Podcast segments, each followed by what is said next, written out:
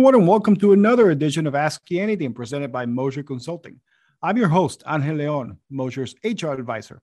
This week, we're bringing you our consultants' traditions for one of our favorite holidays, Thanksgiving.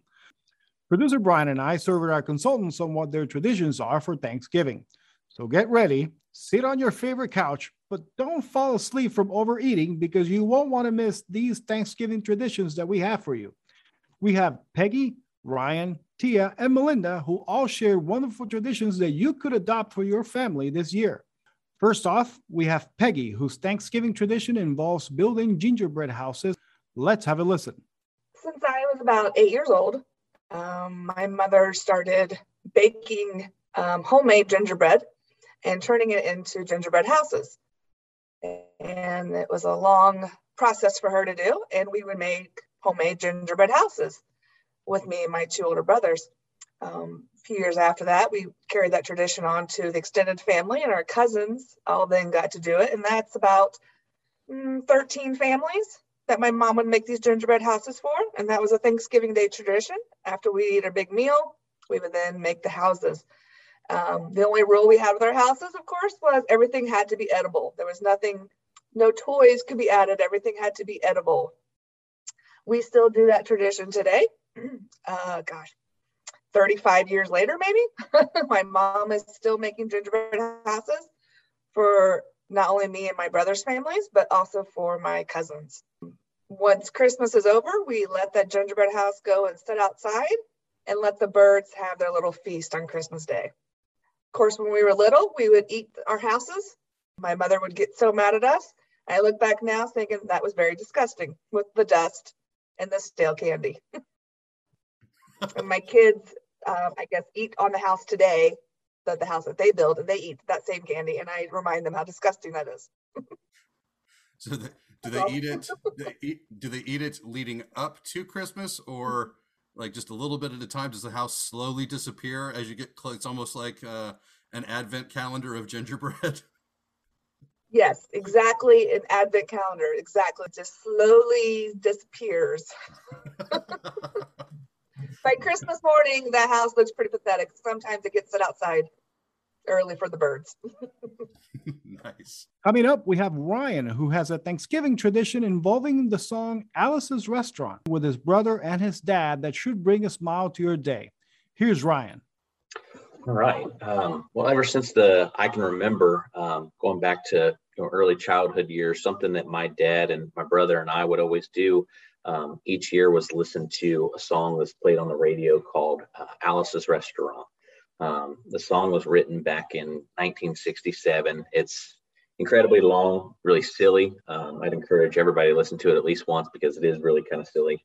Uh, it's about 18 minutes long. Um, but uh, it, it's played on his favorite radio station, 104.7 WTUE out of Dayton, Ohio. Um, and it was something that we started a lot of times when we were kids. We would travel to his brother's house, um, and the time that we'd be traveling, it was on the radio during that time. So it started that way. Um, for probably the last 10 to 15 years, uh, they've been hosting it at their house. Um, so we don't have that travel, but we step outside, we go out to his truck, and we'll open the truck door up, start it up, and we'll play the song, and we'll just kind of stand there shooting the breeze and, and kind of listening to the song for um, you know that about the 18 minute length of, of time while our turkey is cooking and just kind of uh, reliving those childhood memories a little bit at a time with with listening to that song. Cool. All right. Thank you very much. We appreciate you sharing that with us. Hey you're welcome. Absolutely. It's a very very silly tradition but it's fun sometimes to, to share those with other people yeah, and now everyone enjoying this episode of Asking Anything will, if they've heard the song, have it randomly pop up just running through their head at some point later today. So you're welcome for that, everybody. Thanks. All right. Thanks again. Next up, we have Tia, who has one of the most unique traditions I think you'll hear. And you hear you hear me laughing because this one is a doozy. They are a naps and crafts household. And if you want to know what I mean by that, let's listen to Tia tell her story. I actually have two quick ones. Um, the first one is like post food floor naps. Um, the thing is, in our family, it's been a while since we've been all together, but everybody will stuff their faces and literally all fall asleep on the floor.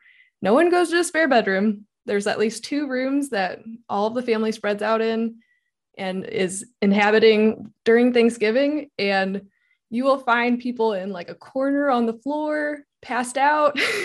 and you have people just sitting on the couch, snoring. And then if you fall asleep first, everybody will take your picture. And we've been fortunate enough that people don't know how to transfer their photos on their phones. So a lot of them have been lost. I've been confirming those. um, and then the second one is uh, Christmas crafting. So I come from a very crafty family. My grandmother crafts all the time, sews all the time. Um, and we usually do a Christmas craft every Thanksgiving. So it's either Oriental trading type things or um, somebody finds something on Pinterest. So you take out the popsicles, the felt, pine cones, whatever, and you make yourself a Christmas craft. And we would make one every year. Recently, because everybody has grown up, it hasn't happened as often, but it's something that I'm probably going to start picking back up again. We have the popsicle stick sleds, there's popsicle stick uh, snowmen. Uh, we've had a lot of reindeer. a lot of reindeer. There's origami reindeer, felt reindeer, and then some type of wooden spool reindeer with uh, like Christmas bells on it. Like you hot glue everything. So pretty fun. and finally, we have Melinda, who is back with us, sharing her gingerbread making stories and her tradition. While similar to Peggy's, is quite interesting and it comes with a twist in the end. So here's Melinda with her Thanksgiving tradition. So my family's kind of we're a little more fun oriented maybe than a lot of families. On Thanksgiving, like after we're all done eating and all the great food and everything, and some people go off and watch the game, we get all of the kids together and we go and put them all around a table and just get tons of decorations and we decorate a gingerbread house so mm. um, we'll have it you know pre-built and all of the little kids all the grandkids um, you know my nieces and nephews we just let them go wild with it. And, you know, we have every type of possible candy to put on it and gumdrops and um, little Hershey bar bricks for the roof tiles. And we let them do whatever they want to do. We even have like a platform that we put it on. They can decorate like the yard of the gingerbread house. Oh, nice. yeah, get it just really interesting. And each kid has like an area they can decorate so they can make it their own. And um, we just let them go crazy with it. But then uh, at the end of the night, one person becomes the guardian of the gingerbread house, somebody from the family, either me or one of my sister in laws. And that person has to take it and keep it until Christmas. So then at Christmas, when we get back together, wherever we end up getting together at, we'll bring the gingerbread house back. And then we um, destroy it in new and creative ways over Christmas. okay. I, I like the way, I like where this is going. So, um, like one year, uh, my brothers both work in a um, a car dealership shop, like uh, as mechanics. So uh, they took the airbag out of a wrecked car and we set it outside and put the gingerbread house on top of the airbag and um, blew it up so that it blew into the air with great force. Uh, that was a lot of fun. Uh, you know what? those things are more powerful than you think. It really ejected high. I mean, we we were standing back, but honestly, we were not back far enough. It really ejected into the air. They are. They're very powerful. So, uh, uh like Brian said, has it landed yet? Because those no. Are... I'm pretty sure we put pieces of it into orbit.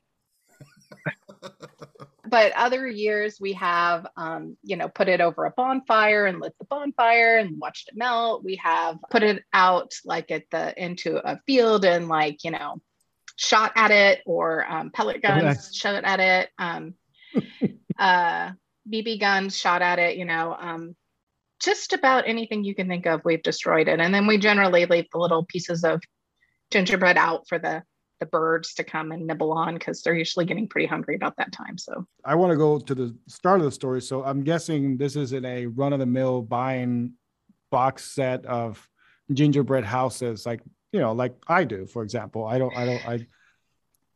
Well, sometimes we start with that. Like, well, generally, we've made. So one year, I actually made the gingerbread and and like mm-hmm. cut out the sides of the house and everything, and I I realized what a large amount of work that is. Yeah, yeah Uh, and it's really hard to get it even and everything. So just to simplify things, we generally start with like your stock gingerbread house that you just mm-hmm. buy from any big box store, right? But sometimes we'll buy a couple of them and we'll kind of make it our own. But it, it gives you the starting pieces, like to kind of put it together and get them a start. But we always buy tons and tons of extra decorations and uh, extra candy canes. And we're always you know cereal like the the rice uh, Chex cereal makes great roof tiles. Like they look like little shingles and different we've experimented with different types of cereal for it. And um, the kids look forward to it every year. They love love building it. And my sister-in-laws don't look forward to keeping it every year it's always a point of contention about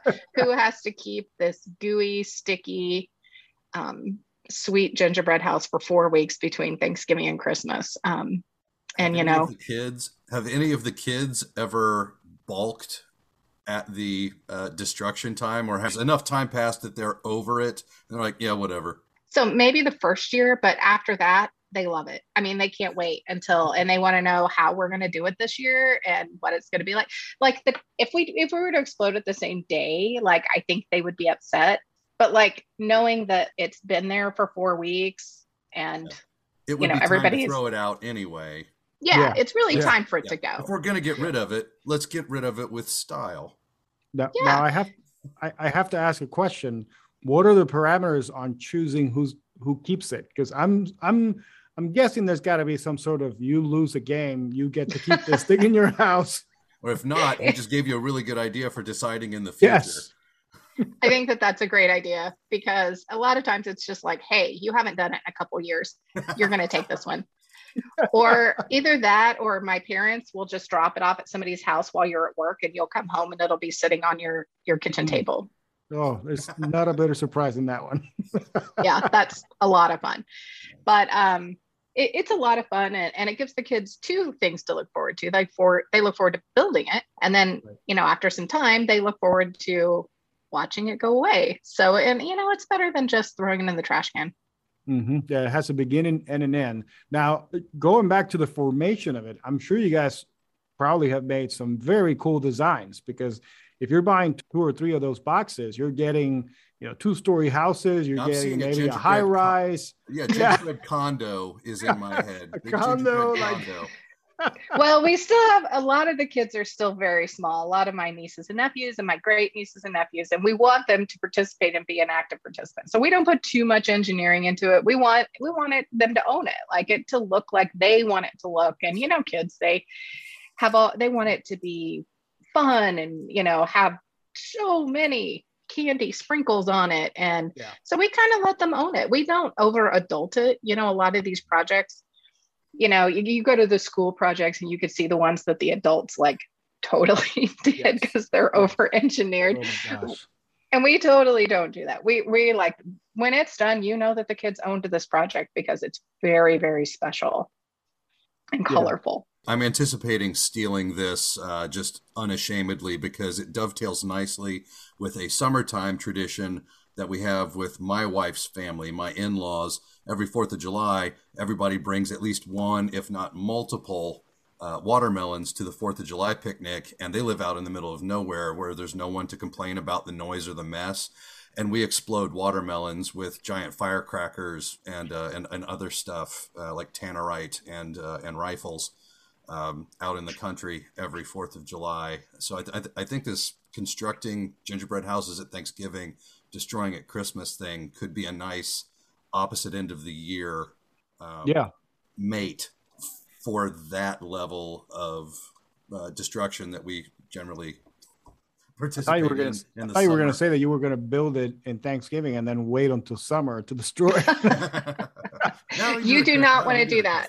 No, that's yeah, the problem with it is it's so sweet that it's a good thing it doesn't happen in the summer because mm-hmm. it'll attract ants. I mean, you you really it, we don't have too much trouble because you know it's cold here where we're at but um yeah you gotta like watch out. You gotta watch that thing. If you're the caretaker make sure the ants don't create a trail to it because it is a really sweet creation.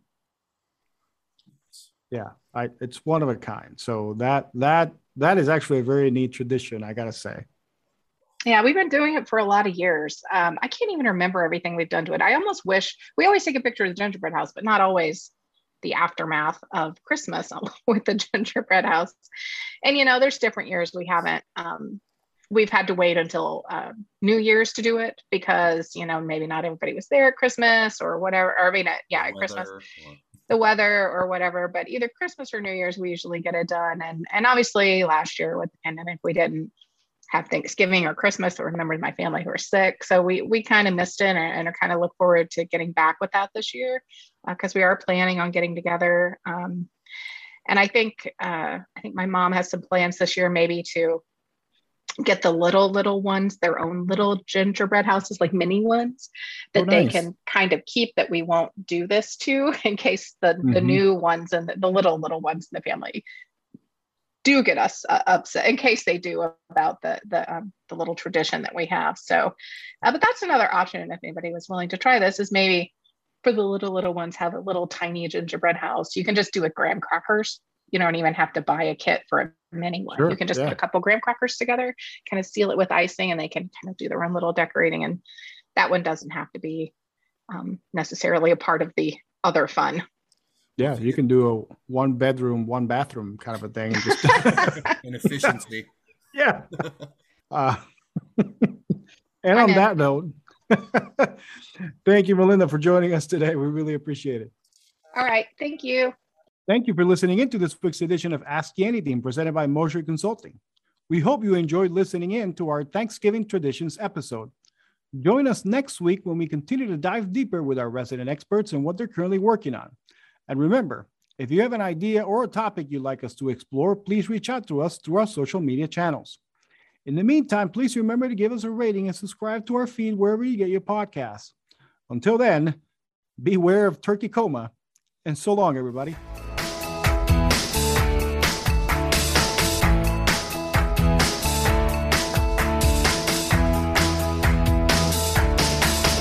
Go.